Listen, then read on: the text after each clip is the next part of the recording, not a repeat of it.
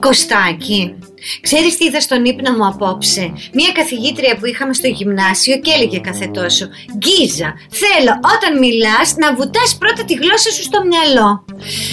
Φοβάμαι Κωστάκι ότι πρέπει να βουτάω κάθε τόσο τη γλώσσα μου στο μυαλό γιατί ό,τι και να πω δεν είναι πολιτικά ορθό. Μα και αυτό που είπε η καθηγήτρια νομίζω ότι ήταν πολιτικά ορθό. Α, αυτό δεν το είχα σκεφτεί. Για πες. Μα σε θεώρησε ηλίθεια ότι δεν σκέφτεσαι πριν μιλήσεις. Είμαι ο Κώστας Γιανακίδης.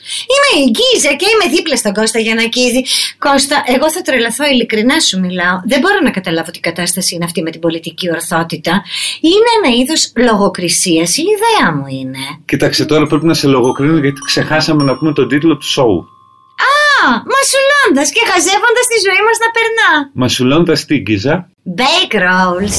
Μια νέα πρόταση από το 7 Days Bake Rolls. Τα 7 Days Bake Rolls Bran. Με μοναδική γεύση, πλούσιος σε φυτικές ίνες, σε τρεις υπέροχες γεύσεις, πίτσα, τσίλι και αλάτι.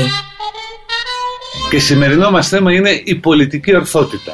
Ναι, αυτό το θέμα θέλω να γράψω στην έκθεση. Τι είναι πολιτική ορθότητα; Τι είναι πολιτική ορθότητα, κάθισε και μελέτησε Κωστάκη, γιατί αν πέσει διαγώνισμα θέλω να είμαι έτοιμη. Περίμενε δικό σου ορισμό, δεν έχει. Εγώ έχω ένα δικό μου να τον πω. Για πες τον. Πολιτική ορθότητα είναι ένα πλαίσιο συμπεριφοράς Συμπεριφοράς. το οποίο διευκολύνει την κοινωνική συνοχή και δεν οξύνει τις αντιθέσεις μεταξύ των μελών μιας κοινωνίας και ορίζει ένα κώδικα συμπεριφοράς που δεν είναι προσβλητικός για κανέναν συμπολίτη μας. Ωραία, να το πω με άλλα λόγια. Πες. Πολιτική ορθότητα είναι η αποφυγή εκφράσεων ή ενεργειών που περιθωριοποιούν ομάδες ή ανθρώπους. Εντάξει, εσύ το πήγες στην περιθωριοποίηση, εγώ το πάω στον άλλο στη, στην προσβολή του χαρακτήρα. Περίπου λέμε το ίδιο πράγμα. Γιατί Κωστάκη, αν εγώ πω ότι είσαι χοντρός ας πούμε, δεν σε περιθωριοποιώ. Δεν με περιθωριοποιείς, γιατί η χοντρή είναι πάρα πολύ και δεν είναι στο περιθώριο. Ωστόσο, λες κάτι το οποίο με προσβάλλει, άρα και εγώ θα μπορούσα να σε καταγγείλω και κακοποιητική συμπεριφορά και προσβολή του χαρακτήρα μου. Σε παρακαλώ μην το κάνεις γιατί παλιά εγώ μιλούσα με τη Λιλίκα και πάντα λέγαμε μεταξύ μας τέτοια πράγματα. Έλεγα έλα χοντρή πάμε.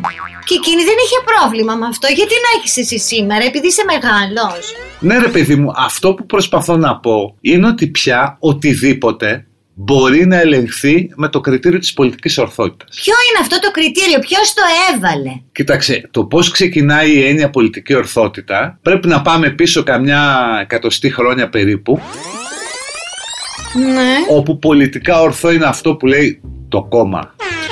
Ο παππούς μου, ο ένας και ο άλλος είχαν κάτι τέτοια θέματα μεταξύ τους γιατί ήταν πολύ κουκουέκι δύο και κάθε τόσο λέγανε για την πολιτική ορθότητα του κόμματος. Από εκεί ξεκινάει, γιατί το κόμμα, επειδή έχει ένα δόγμα θρησκευτικού χαρακτήρα, μην το πιάσουμε τώρα αυτό, Όχι, άστο αυτό γιατί καίει. ναι, πρέπει να σου πει τι είναι πολιτικά ορθό. Μετά αυτός ο όρος εξελίχθηκε, άρχισε να υιοθετείται στην, ε, στις Ηνωμένες Πολιτείες στην αντιρατσιστική ρητορική, μετά άρχισε να τον υιοθετεί η αριστερά, οι φεμινίστριες, οι προοδευτικοί και τέλος πάντων έγινε περίπου το ιδεολογικό πλαίσιο του Me Too, θα έλεγα. Το λες λίγο με έναν τρόπο σαν να μην ψήνεσαι πάρα πολύ. Η ιδέα μου είναι. Δεν είναι ότι δεν ψήνομαι. Εγώ κατά βάση συμφωνώ με την πολιτική ορθότητα. Αυτό που με ανησυχεί είναι ότι αν τα πράγματα εξελιχθούν έτσι όπως φαίνεται, σε λίγο δεν θα μιλάμε, θα κοιταζόμαστε και εκεί θέλει συγκεκριμένο ύφος. Μην Μα δεν σου θεωρήσει ο έχω πει άλλος τι το έχω ύφος. πάθει. Τι; Ότι δεν μπορώ να μιλήσω πια. Θέλω να σκέφτομαι διαρκώς τι πρέπει να πω γιατί αυτό που θα πω δεν θα είναι το σωστό. Μα οτιδήποτε, κοίταξε Γκίζα, εγώ και εσύ ερχόμαστε από ένα παλιό κόσμο. Πολύ παλιό Κωστάκι. Και από παλιό κόσμο, αν θες. Όχι από υπόκοσμο όμως. Κάτι είναι και αυτό. Λοιπόν, οπότε θα πρέπει να επαναπρογραμματίσουμε όλο το software του μυαλού μας. Μα πρέπει να εφεύρουμε μια καινούρια γλώσσα, το καταλαβαίνεις αυτό Κωστάκι. Δεν είναι απλό πράγμα. Ή να κόψουμε από τη γλώσσα πράγματα που γνωρίζαμε. Κοίταξε, θα σου πω τώρα. Παλιά, όταν υπήρχαν εκείνα τα καταστήματα που παίζαμε Pac-Man, τα θυμάσαι; Όσοι είναι Τα γεννημένοι. οφάδικα, ναι. Πώς τα πες; Τα οφάδικα. Ουφάδικα; Έλα, συνέχισε, ναι. Τέλος πάντων εκεί είχαν βάλει ένα μηχάνημα που πηγαίνανε τα αγόρια και τα κορίτσια πολλές φορές και ήταν σαν να θέλουν να χτυπήσουν με ένα πολύ δυνατό τρόπο ένα ξύλο για να πάρουν ένα τίτλο τιμής. Ο τίτλος ήταν «Ξυλοκόπος». Αδύναμος. Ο τελευταίος τίτλος ήταν το κοριτσάκι. Ο φίλος μου ο Νίκος, επειδή δεν είχε πάρα πολύ δύναμη για να χτυπήσει αυτό το όργανο, είχε βγει κοριτσάκι και όλοι τον φωνάζαμε κοριτσάκι. Ο φίλος μου ο Δημήτρης είχε βγει ξυλοκόπος και έτσι τον φωνάζαμε ξυλοκόπο. Αλλά αυτά δεν ήταν πρόβλημα εκείνη την εποχή, όπως πρόβλημα δεν ήταν το bullying. Ή οι άσχημες λέξεις. Όχι, το bullying ήταν πρόβλημα, αλλά ήταν κάτι το οποίο ήταν εντός εισαγωγικών αποδεκτό, δηλαδή ένα αναγκαίο κακό. Ήταν Μία καζούρα. Ήταν Κάνουμε μια πλάκα. διαδικασία κοινωνικοποίησης. Ναι, ή ένταξη. Αλλά γενικά, αν τα περάσουμε όλα από το κριτήριο της πολιτικής ορθότητας και λέω να αρχίσουμε σιγά σιγά να παίρνουμε ορισμένα πράγματα και να τα περνάμε από εκεί, Με τρομάζεις, Αθελά, θα τι εννοείς; δεις ότι μας μένουν λίγα. Δηλαδή λέμε για τα παιδιά. Ξέρεις ότι τα περισσότερα παραμύθια δεν είναι πολιτικά ορθά; Βέβαια, ο Κοντερεβιθούλη και η Τοσοδούλα. Καθόλου πολιτικά ορθά. Επειδή είναι κοντή. Επειδή είναι κοντούλα και κοντούλης. Ε, η Χιονάτη και Φτανάνη. Δεν είναι πολιτικά ορθή. Νομίζω ότι κάνει ένα σχόλιο για τον ανισμό. Επίσης κάνει ένα σχόλιο κατά της ασχήμιας, δηλαδή εναντίον των γυναικών που δεν είναι ευπαρουσίαστες, συνεπώς ζηλεύουν, Η κακιά μητριά. η κακιά μητριά. Δηλαδή όλα τα παραμύθια, αν τα δεις, ακόμα και στα χτωπούτα, Ναι. θα μπορούσε κάποιος να πει ότι με τη ματιά της φεμινίστηρες δεν είναι πολιτικά ορθό. Καλά δεν είναι, αλλά από την άλλη πώς μπορεί να παρακάμψει κανείς έναν ολόκληρο κόσμο; Όχι εξωτερικό, εσωτερικό. Μέσα στους ανθρώπους συμβαίνουν επικίνδυνα πράγματα, Κωστάκη. Πόσο θα τα καταπιέζει κανείς αυτά; Νομίζω ότι οι νέες γενιές γαλουχούνται με αυτόν τον τρόπο, προκειμένου να τα ξεπεράσουν όλα αυτά. Ας πούμε, ας, αν δούμε τις ταινίες του ελληνικού κινηματογράφου, με τις Εκείνες οποίες τις μεγαλώσαμε εμείς. ασπρόμαυρες. Ναι. Λοιπόν, έβλεπες την ταινία το Παπαγιανόπουλο να δίνει ένα χαστούκι στην Αρώνη ή στην Καρέζη και γελούσες. Ναι. Αυτό όμως ως πρότυπο είναι κάτι το αδιανόητο. Ασφαλώς. Αλλά ήταν σε ένα πλαίσιο. Ήταν νόστιμο, είχε πλάκα. Ήξερες πως δεν συμβαίνει στην πραγματικότητα ή ήθελες να πιστεύεις πως δεν συμβαίνει στην Πώς δεν πραγματικότητα; συνέβαινε στην πραγματικότητα, θα με τρελάνεις, δεν συνέβαινε, Συνέβαινε δεν πάρα σηκώναν πολύ χέρια άσχημα. άντρες. Ή το ξύλο βγήκε από τον παράδεισο. Αυτό δεν θα μπορούσε να γυριστεί σήμερα.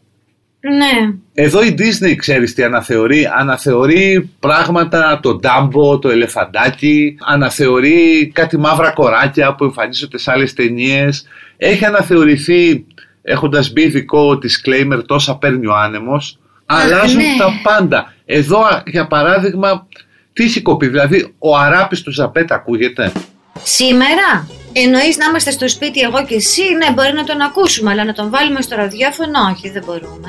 Ο Γουίλι, ο μαύρος θερμαστής από το Τσιμπούτι δεν έχει Θα θέμα σκοτωθώ. πολιτικής ορθότητας. Πολύ μεγάλο. Ναι. Έτσι όπως το θέτεις δηλαδή τώρα, τι να σου πω. Όχι, μα αλλά και- τώρα θα παρακάμψουμε ότι είναι μεγάλο τραγούδι. Ο ποιητής δηλαδή τι θα απογίνει. Ναι, αλλά κάποιος θα μπορούσε τώρα να πει ότι ο Καβαδίας θα πρέπει να αποκαθιλωθεί όπως τα αγάλματα των άλλων, διότι πραγματικά η προσέγγιση στο μαύρο θερμαστή από το Τσιμπουτί είναι ρατσιστική ρε Γκίζα. Και ο γέρο νεγροτζίμ. Ναι, και όλα αυτά, δηλαδή ειδικά στο, στο Γουίλι, όπου έχουν βάλει το μαύρο να είναι θερμαστής, έτσι, κάτω στο κάρβουνο. Θα Ε, βάλω τα κλάματα. τον έχουν βάλει να δουλεύει βραδινή βάρδια. Ναι. Τον έχει κάνει ναρκωμανή.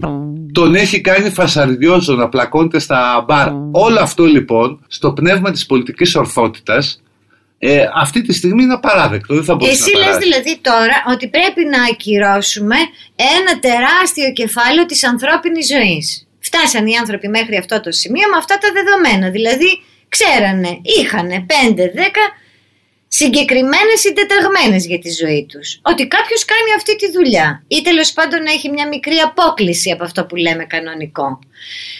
Σήμερα η ζωή προσδιορίζεται διαφορετικά έτσι και αλλιώς ή οι όροι μας για τη ζωή απλά έχουν αλλάξει; Νομίζω και τα δύο ισχύουν. Πρώτα-πρώτα για να εξασφαλίσουμε τη μεγαλύτερη κοινωνική συνοχή δεν πρέπει να προκαλούμε ένας τον άλλον.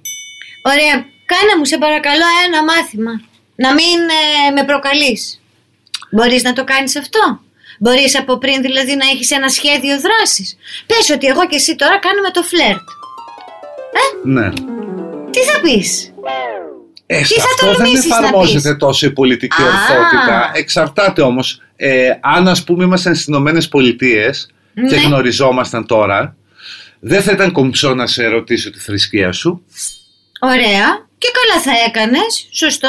Δεν θα ήταν κομψό να σε ρωτήσω αν είσαι Αμερικανίδα πολίτης και ή, επειδή θα διέκρινα μια ξενική προφορά στην ομιλία σου. Δεν θα με ρωτούσες δηλαδή τι νοσείς εσύ; Όχι βέβαια. Αυτά δεν είναι πολιτικά όρθα. Όπως επίσης το, το επιστέγασμα όλων αυτών, για να σου εξηγήσω, είναι ότι πια στην Αμερική, χρόνο με το χρόνο, θεωρείται πιο δόκιμο να υιοθετούμε το Happy Holidays από το Merry Christmas. Δεν νομίζεις ότι όλα αυτά είναι και λίγο τρέλες Αμερικανιές που κάποια στιγμή θα μας αποσυντονίσουν εντελώς και δεν θα ξέρουμε τι μας γίνεται. Που έτσι και αλλιώς δεν ξέρουμε και πάρα πολύ καλά τι μας γίνεται αυτή τη στιγμή.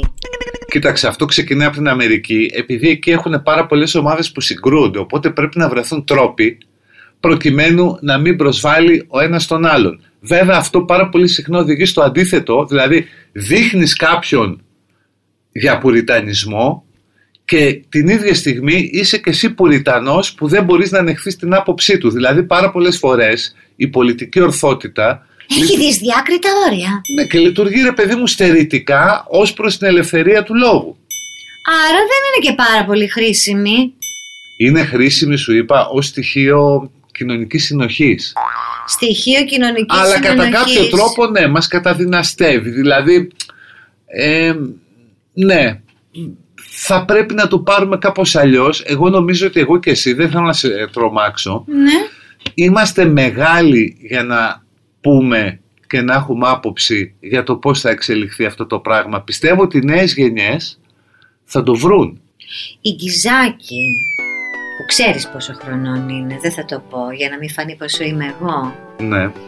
Αν πω σε έναν φίλο της, θέλεις ένα τόστ ακόμη, θα γίνει πάρα πολύ έξαλλη γιατί θα θεωρήσει πως επειδή εκείνος είναι αγόρι σκέφτομαι για εκείνον διαφορετικά με τη λογική της γιαγιάς μου ότι οι άντρες χρειάζεται να τρώνε περισσότερο γιατί έχουν διαφορετικό σωματότυπο.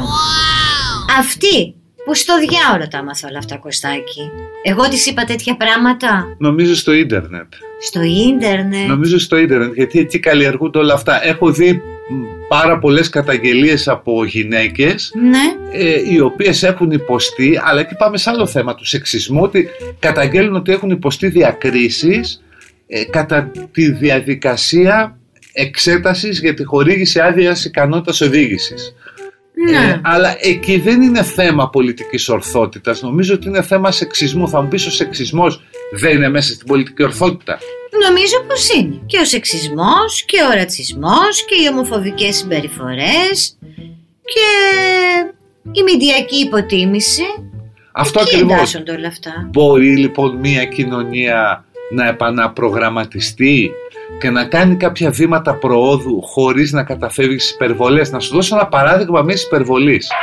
Πρόσφατα διεκόπη ένας ποδοσφαιρικός αγώνας στο Champions League στον οποίο διαιτήτευαν Ρουμάνοι διαιτητές. Γίνεται μια παράβαση και ο διαιτητής πρέπει να υποδείξει στο βοηθό διαιτητή ε, ποιος παίκτης τιμωρείται. Ήταν πολύ μαζεμένοι παίκτες. Του λέει λοιπόν ο διαιτητής, ο ένας Ρουμάνος στον άλλον, από την ενδοεπικοινωνία, του λέει τον μαύρο ποδοσφαιριστή. Το μαύρος όμως στα ρουμάνικα είναι νέγκρο. Δεν έχουν άλλη λέξη. Μμμ. Ακούει ο άλλος ο ποδοσφαιριστής τον νέγκρο στα ρουμάνικα και γίνεται έξαλλος και σου λέει αποχωρούμε, είναι ρατσισμός και δεν έπρεπε να χρησιμοποιήσει αυτή τη λέξη και όλα αυτά. Που στην πραγματικότητα όμως δεν έχει άλλη λέξη. Δεν είχε άλλη λέξη στα ρουμάνικα για να χρησιμοποιήσει. Οπότε θα πρέπει να ανακαλύψουμε καινούριε λέξεις. Όπως ας πούμε, δεν μπορείς να πεις πια χάνει. Χάνει. Ναι, ναι, δεν μπορείς να πεις. Γιατί; Πρέπει να πεις κλεμμένη από μη ανθρώπινο ζώο γλυκαντική ουσία. Εντάξει ρε, εσύ είναι αυτό. όχι, όχι, δεν μπορείς να πεις γέρος, πρέπει να πεις χρονολογικά πρικισμένος. Ε, τι ηλικιωμένος. Ναι. Όχι, και το ηλικιωμένος δεν είναι θετικός προσδιορισμός. Σωστά, γιατί κάνει μια διάκριση. Σου λέει ότι είναι. Πώς το είπες, χρονικά; Χρονολογικά πρικισμένος. Ναι, άλλο. Ο ανέντιμος είναι ο ηθικά αμφισβητούμενος. Εντάξει. Ναι, το ίδιο πράγμα είναι αυτό. Μπορείς να τα σκέφτεσαι όλα αυτά πριν πεις αυτό που θέλεις να πεις; Όχι, αλλά νομίζω ότι οι γενιές που θα έρθουν τα σκέφτονται. Τον κοντό δηλαδή πώς θα το πεις; Θα τον πεις... Ε... Άνθρωπος περιορισμένης φυσιολογίας; Όχι. Όχι, είναι πολύ σκληρό. καθόλου περιορισμένης. Είναι πάρα πολύ άδικο. Πρέπει να βρεις έναν προσδιορισμό ο οποίος δεν θα είναι υποτιμητικός. Εγώ αυτό κατάλαβα ότι είναι το κλειδί Κωστάκη. Οπότε λοιπόν ας πούμε ο κοντός, ο άσχημος, ο χοντρός, ε, όλα αυτά θα μπορούσαν να περιγραφούν με ένα Κοίτα, χαρακτηρισμό θα του τύπου, βάλουμε περίμενε, μπροστά. περίμενε, του τύπου ε, άνθρωπο, άτομα με μία φυσιολογία που δεν εντάσσεται στα καθιερωμένα πρότυπα ομορφιάς. Όχι. Διαφορετικά πρότυπα ομορφιάς. Ο κοντός άνθρωπος δεν είναι ομορφιά όμως, δεν συνδέεται με την ομορφιά. Διαφορετικού ύψους ίσως μπορούμε να πούμε. Ναι, ή που δεν πληρεί τα ιδανικά κριτήρια μιας κοινωνίας, αλλά όχι και αυτό πάλι όταν λες ιδανικά κριτήρια είναι Γιατί δεν υπάρχουν τα ιδανικά κριτήρια πια; σωστά. Επίσης, να λέμε καλά Χριστούγεννα ή να λέμε καλές διακοπές; Καλές διακοπές πιο κίνδυνο μου ακούγεται. Ναι, γιατί πια έχουμε ένα πολύ σημαντικό, πολύ σημαντικό, ένα ενδιαφέρον ποσοστό συμπολιτών μας οι οποίοι δεν είναι χριστιανοί. Κωστάκι μεταξύ μας τώρα, ε. Μπορεί να ζήσει άνθρωπος έτσι; Νομίζω ότι μπορεί, ναι, θα ζήσει. Δηλαδή θέλεις να πεις ότι όταν θα είμαστε στο σπίτι, οι δυο μας, οι τρεις μας, κάποιοι που θα έχουμε μαζευτεί, θα πρέπει πια να ξεχάσουμε όλους τους παλιούς καλούς κώδικες, όλα τα αστεία που λέγαμε μεταξύ μας και να ανακαλύψουμε έναν καινούριο κόσμο, ο οποίος θα βασίζεται σε λέξεις τις οποίες ακόμη δεν ξέρουμε. Άσε πω οι περισσότερες είναι στα εγγλέζικα έχω να καταγγείλω, ε. Το έχεις παρατηρήσει αυτό; Όχι, γιατί; Όχι. Ω, Κωστάκη, πρέπει να μελετήσεις περισσότερο. Όλα αυτά, παιδί μου, πια έχουν έναν εγγλέζικο προσδιορισμό. Ναι, γιατί από Και εκεί μια έρχονται. αμερικανική ουσία. Ναι, γιατί από εκεί έρχονται. Μήπως όλα αυτά είναι κάτι άλλο; Εκεί θέλω να σε πάω. Τι εννοείς, δηλαδή ένα μέσο για να αλώσουν την προσωπικότητά μας και να λιώσουν το εθνικό μας DNA. Για σκέψου το λίγο καλύτερα αυτό που σου λέω. Δεν ψήνεσαι πάρα πολύ. Όχι, δεν ψήνομαι. Εγώ ακόμα είμαι στην όχθη, Γκίζα, που Ναι. πιστεύει ότι όλο αυτό της πολιτικής ορθότητας Ναι. κάνει καλό. Βοηθάει δηλαδή τις κοινωνίες. Μπορεί να γινόμαστε γελοί. Εγώ δηλαδή καμιά φορά και όταν κάνω εκπομπή στο ραδιόφωνο μου λένε αυτό που είπες είναι σεξιστικό ή μ, ο άλλος με κατηγόρησε μια φορά για ομοφοβία, με έχουν κατηγορήσει για τρανσοφοβία, με έχουν κατηγορήσει τρανς ότι μπαίνω σε μια γκέι θέση και Λοιπόν, βγάζω λύσε μια μου την τρανσοφοβία εξής και όλα απορία. αυτά. Δηλαδή ο καθένας μπορεί πια να κατηγορήσει κάποιον ε, για οτιδήποτε. Ναι. Όταν οι γκέι φίλοι μου μιλάνε μεταξύ τους, λένε τη λέξη αδερφή. Ω, και μιλάνε με το χειρότερο τρόπο ο ένας για τον άλλον. Αυτό Ενώ όταν σημαίνει κάνουν όμως πλάκα πως κλπ. όταν θα βρεθούν σε ένα περιβάλλον που δεν, είναι, που δεν είμαστε μεταξύ μας, θα πρέπει να ακολουθούν άλλους κανόνες. Και να μην μιλάνε αυθόρμητα, να μην μιλάνε παρορμητικά, να μην μιλάνε με τα δεδομένα της οικειότητας, της φιλίας ή της όποιας σχέσης, αλλά να ακολουθούν ένα πρωτόκολλο. Όλοι μας πρέπει να ακολουθούμε ένα πρωτόκολλο. Δηλαδή θα φοράμε τα καλά μας ρούχα για να βγούμε έξω, αλλά σε ποιες σχέσεις θα μπορούμε να είμαστε ας πούμε ο εαυτός μας; Ε, νομίζω στις πολύ προσωπικές σχέσεις. αν Ποιες και- είναι αυτές; Ε, νομίζω οι πολύ προσωπικές ε, ερωτικές, αν και εκεί πια τίθενται θέματα και νομίζω ότι το πιο, θέλω να σας δώσω ένα ακραίο παράδειγμα για το τι μπορεί να συμβεί. Ε, γνωρίζονται δύο σε ένα μπαρ, ένας άντρας και μία γυναίκα, ένα βράδυ. Και αφού έχουν πιει πολύ, Είναι σωστός αυτός ο προσδιορισμός, συγγνώμη που σε διακόπτω. Θέλω να σου δώσω το Ένας παράδειγμα. άντρας και μια γυναίκα. ναι, ε, ίσως να μην είναι τόσο πολιτικά ορθός. Δηλαδή, δύο άτομα Μπράβο, Θα ήταν καλύτερο. πιο σωστό να πω. Ναι, ναι. Λοιπόν. Όχι γιατί πρέπει να εκπαιδευτούμε κιόλας. Ναι, λοιπόν, γνωρίζονται δύο άτομα, μας είναι αδιάφορο το φίλο, ένα βράδυ σε ένα μπαρ και αφού έχουν πιει πολύ, καταλήγουν στο σπίτι του ατόμου 1. Ναι. Εκεί λοιπόν περνάνε όλη τη νύχτα πίνοντας και κάνοντας σεξ. Την επο- Ταυτόχρονα, πολύ ενδιαφέρον αυτό. Ναι. Την επομένη το άτομο 2 Ναι. πηγαίνει και μηνύει το άτομο 1 για εξύβριση για τα λόγια που του έλεγε στο σεξ. λοιπόν, αυτό είναι πολιτική ορθότητα. Ναι. Με έναν τρόπο παίζει. Θα μπορούσε να είναι καλό σενάριο. Ναι, Δεν δηλαδή λέω όχι. ε- είναι το ακραίο σημείο το ότι μου έχεις εξτομίσει μια σειρά από βρωμόλογα τα οποία είναι προσβλητικά για το χαρακτήρα μου, μου έχεις αποδώσει χαρακτηρισμούς που δεν αρμόζουν στην ιδιοσυστασία μου, ε, οπότε σε μηνύω. Μμμ. Εγώ νομίζω ότι δεν απέχει πάρα πολύ η σκανδιναβοποίηση θα έλεγα ακόμα και αυτών των σχέσεων όπου σε κάποιες σκανδιναβικές χώρες ύφιστε σε μεγάλο βαθμό αν, έχεις, αν θες να έχεις ήσυχο το μυαλό σου ήσυχη τη συνείδησή σου, αν πεις αυτό δεν είναι τόσο πολιτική ορθότητα όταν φεύγουν δύο να πάνε για σεξ Ναι. καλό είναι να το ξέρουν και άλλοι ότι είναι συνενετικό Α, για να μην χρειαστεί μετά για να μην να έχεις βρεθούν μετά τα μάρτυρες. πλεξίματα. Νομίζω λοιπόν ότι κάποια στιγμή, ναι, θα φτάσουμε σε τέτοια πολύπλοκα σχήματα τα οποία θα ρυθμίζουν τη ζωή μας με κύριο σκοπό να είμαστε ήσυχοι, να μην έχουμε εντάσεις επειδή πια ο καθένας μπορεί πρώτον να θεωρηθεί ότι ανήκει σε μια ομάδα που κάποιοι άλλοι πηγαίνουν να τη βάλουν στο περιθώριο και κατά δεύτερο λόγο να μην προκαλούνται αυτές οι, οι τριβές, οι εντάσεις των, από το να κατεβαίνουν αγάλματα μέχρι να ξεμαλιάζονται άνθρωποι. Όλος αυτός ο καινούριος κόσμος σε τρομάζει με έναν τρόπο, έτσι να πούμε μια ειλικρίνεια τώρα. Οκ, ας πούμε ότι σε κάποια σημεία θα γίνει καλύτερος. Ναι. Και θα σταματήσουν τα χοντροκομμένα αστεία της γαλαρίας. Που σε Ναι. πολλές περιπτώσεις ήταν κάπως φρικτά. Ναι, με τα οποία όμως είναι αυτά που γελάς πιο δυνατά. Α, πολύ μου αρέσει αυτό που λες Κωστάκη, γιατί το πάθημα είναι αυτό που βγάζει Ο γέλιο κόσμος, πάντα. όχι, όχι εγώ, εγώ έχω πάει δύο φορές στο Σεφερλί, στο Δελφινάριο. Δεν ξέρω αν είναι πολιτικά ορθό αυτό που λες αυτή τη στιγμή. Περίμενε για να μελετήσω το φαινόμενο. Ναι. Και τις δύο Και φορές... καλά για λόγους ρεπορτάζ. Λοιπόν, ναι, και τις δύο φορές έφυγα. Ναι, Λοιπόν, συνοδευόμουν και τις δύο φορές από κυρίες. ναι.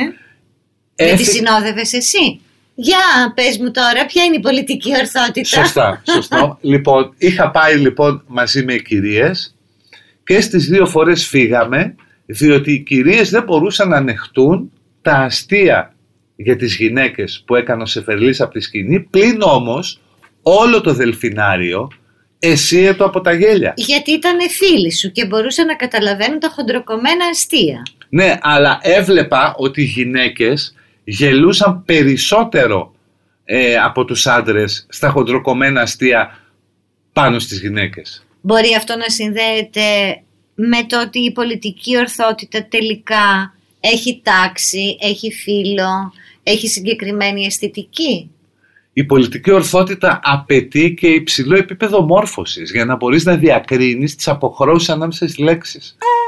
Αυτό τώρα είναι πολιτικά ορθό που λες, δηλαδή ένας άνθρωπος που δεν έχει τελειώσει ας πούμε το πανεπιστήμιο δεν είναι σε θέση να καταλάβει ποια είναι τα όρια ανάμεσα στην παλαφάρα και το σωστό; Πιθανώς να μην είναι σε θέση να καταλάβει, πλην όμως θα πρέπει να το αναγνωρίσουμε για να το ισορροπήσω και όλα στη διάθεση να μορφωθεί, να εκπαιδευτεί και να μάθει ποια είναι η πολιτική ορθότητα. Νομίζω ότι ε, όταν έχουμε φτάσει ήδη τώρα να βλέπουμε ελληνικές ταινίες του 60 και του 70 και να φρύτουμε, εγώ φρύτω με πάρα πολλές από αυτές. Δεν μου συνέβαινε το ίδιο πριν από 20-30 χρόνια. Ναι, με την ίδια λογική όμως παρακολουθείς ένα σύριαλ στην τηλεόραση και λες, μα συγγνώμη, αυτοί οι δύο τώρα κυκλοφορούν χωρίς μάσκα. Όλα αυτά έχουν συμβεί σε ένα πάρα πολύ κρίσιμο μικρό χρονικό διάστημα. Το έχεις καταλάβει; Αυτό με την πολιτική ορθότητα λες. Ναι, Ναι, μέσα σε λίγα χρόνια. ναι, αλλά στην ουσία μοιάζει σαν να, σαν να είναι ένα κρεσέντο αυτή τη στιγμή. Το καταλαβαίνεις; Το καταλαβαίνω, αλλά έτσι δεν ξεκινάνε όλα τα καινούργια πράγματα. Δηλαδή σηκώνεται ένα κύμα, ένα τσουνάμι που έρχεται και καλύπτει τα πάντα και μετά τα νερά κάθονται σιγά σιγά και διαμορφώνεται ένα καινούργιο τοπίο. Ναι, το οποίο όμως στην πραγματικότητα δεν έχει ιδιαίτερη σχέση με αυτό με το οποίο μάλλον ξεκίνησε. Δηλαδή ξεκινά σαν κάτι πολύ δυναμικό, σαν κάτι πολύ σημαντικό, σαν κάτι που δεν μπορεί να ακυρώσει κανείς και στην πορεία των χρόνων μπορεί να φτάσουμε κάποια στιγμή και να λέμε θυμάσαι τότε που μιλούσαμε με όρους πολιτικής ορθότητας και αυτό να είναι κάτι πάρα πολύ σαχλό. Ναι, μπορεί, δεν ξέρω, αλλά αν συμβεί αυτό, ο κόσμος θα έχει γίνει πιο άγριος. Ή ίσως και να έχει γίνει πιο ειλικρινής, γιατί η πολιτική ορθότητα σε μεγάλο βαθμό είναι και μία νίκη της υποκρισίας. Δηλαδή, όταν είσαι πολιτικά ορθός, πάρα πολύ συχνά υποκρίνεσαι. Ωραία. Αυτό τώρα μπορεί να συνδέεται και με την καλοσύνη Κωστάκη. Ας πούμε, σύμφωνα με την πολιτική ορθότητα, εγώ δεν μπορώ να πω ότι είσαι ένας ανιαρός άνθρωπος. Πρέπει όταν θα σε περιγράψω σε μια φίλη μου να πω ότι είσαι διαφορετικά ενδιαφέρον. Πού πάει όλη εκείνη η ωραία κοινότητα που έχω με τις φίλες μου και θέλω να πω τα γκομενικά ζητήματα και να πω κοίτα να δεις. Ήτανε ψηλός, ήτανε μελαχρινός. Είχε τον τρόπο του, είχε αυτό, είχε εκείνο, είχε το άλλο. Φάση είχε, θα με ρωτήσουν. Και θα πρέπει να πω, ήταν διαφορετικά ενδιαφέρον, αν είχα πλήξει φρικτά. Νομίζω, κοίταξε, ότι θα επικρατήσει και ήδη επικρατεί κατά κάποιο τρόπο να έχουμε διαφορετικό κώδικα συμπεριφοράς. Αλλιώς συμπεριφέρεσαι με τους φίλους σου, αλλιώς συμπεριφέρεσαι δημοσίως. Νομίζω ότι αυτό δεν θα αλλάξει. Απλώς θα αλλάξει πάρα πολύ ο τρόπος με τον οποίο συμπεριφερόμαστε δημόσια. Δεν είναι κάπως υποκριτικό αυτό; Μα αυτό έλεγα και εγώ. Είναι υποκριτικό, εν μέρη ίσως εξελιχθεί και ως καταπιεστικό. Έχεις δει το ένας προφήτης με προφήτης. Όχι. Είναι τον Monty Python, είναι η ζωή του Brian. Και εκεί πέρα έχει μία σκηνή όπου το έργο διαδραματίζεται στην Ιουδαία στα χρόνια του Ιησού. Εκεί έχει μία σκηνή όπου θα γίνει ένας δημόσιος λιθοβολισμός. Στο λιθοβολισμό ε, δεν επιτρέπονταν να συμμετάσχουν γυναίκες. Οπότε αυτό που δίνει στην ταινία είναι ότι όσοι πηγαίνουν στο λιθοβολισμό, ορθόδοξοι Εβραίοι έτσι, είναι γυναίκες μεταμφιεσμένες σε άντρες. Ο άνθρωπος που είναι να λιθοβολιστεί έχει καταδικαστεί επειδή επικαλέστηκε επιματέω το όνομα του Θεού. Οι γυναίκες λιθοβολούν ακόμα και αυτό που διαβάζει την απόφαση επειδή αναφέρθηκε στο όνομα του Θεού και δείχνει πως ουσιαστικά η πολιτική ορθότητα μπορεί να μας μετατρέψει σε φανατικούς, δηλαδή να είμαστε η αντίθετη πλευρά του νομίσματος το οποίο καταγγέλουμε. Ουσιαστικά να είσαι όμως το ίδιο πράγμα. Η καταπίεση δεν νομίζεις ότι έχει άσχημα αποτελέσματα; Ναι, ενίοτε έχει και, και καλά. Δηλαδή δεν μπορείς να πεις ότι καταπιέζεται ο Αμερικανός του Νότου όταν γνωρίζει ότι θα υποστεί νομικές κυρώσεις άμα χρησιμοποιήσει απαξιωτικούς χαρακτηρισμούς για τους Αφροαμερικανούς. Ωραία, αυτό είναι ένα σημαντικό κεφάλαιο. Υπάρχουν όμως και άλλα κεφάλαια που δεν είναι τόσο σημαντικά και δεν, δεν τα χρειάζονται νομίζω οι άνθρωποι. Δηλαδή ο κοντορεβιθούλης γιατί πρέπει να πάψει να είναι κοντορεβιθούλης; Η τόσο δούλα γιατί δεν μπορεί να είναι αγαπημένη πια; Ναι, γιατί έχει πρόβλημα με το χαρακτηρισμό, με τον προσδιορισμό του, του ύψους, ναι. Ναι και τι θα γίνει όμως όλος αυτός ο παλιός κόσμος ο οποίος δημιούργησε τον καινούριο; Θα τον κάψουμε στην πυρά; Να σου πω κάτι Γκίζα, νομίζω ότι είναι ένα ερώτημα για να κλείσουμε κιόλας και να φάμε και τα bake rolls. Δώσε μου ένα. Ο, τώρα που θα τελειώσουμε. Λοιπόν, γιατί είναι και φυσικά δεν μπορείς να σταματάς με αυτά. Ε, νομίζω ότι είναι ένα ερώτημα αυτό που έκανες στο τι θα γίνει ο κόσμος που δεν μας αφορά, δεν θα τον ζήσουμε. Δηλαδή, ο κόσμος του 2020 δεν έχει πάρα πολύ μεγάλη σχέση με τον κόσμο του 80 ακόμα και αν δεις τα ήθη που επικρατούσαν στην Ελλάδα. Εδώ ας πιάσουμε την Ελλάδα.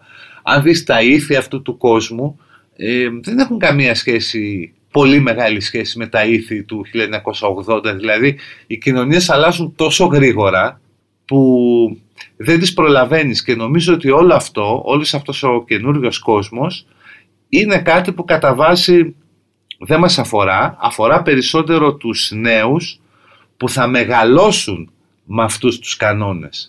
Και τα αισθήματα, Κωστάκη, τι θα γίνουν τα αισθήματα; Τα αισθήματα αλλάζουν, δηλαδή πιστεύεις; Ανάλογα με την εποχή. Οι άνθρωποι πάβουν να αγαπούν, πάβουν να ερωτεύονται, πάβουν να ζηλεύουν, πάβουν να φθονούν. Τι ακριβώς Όχι. γίνεται; Όχι, αυτά είναι, αυτά είναι ενστικτώδη αισθήματα. Είναι αντιδράσεις που προέρχονται από το ένστικτο. Ε, Θα συνεχίσουν να υπάρχουν αυτά.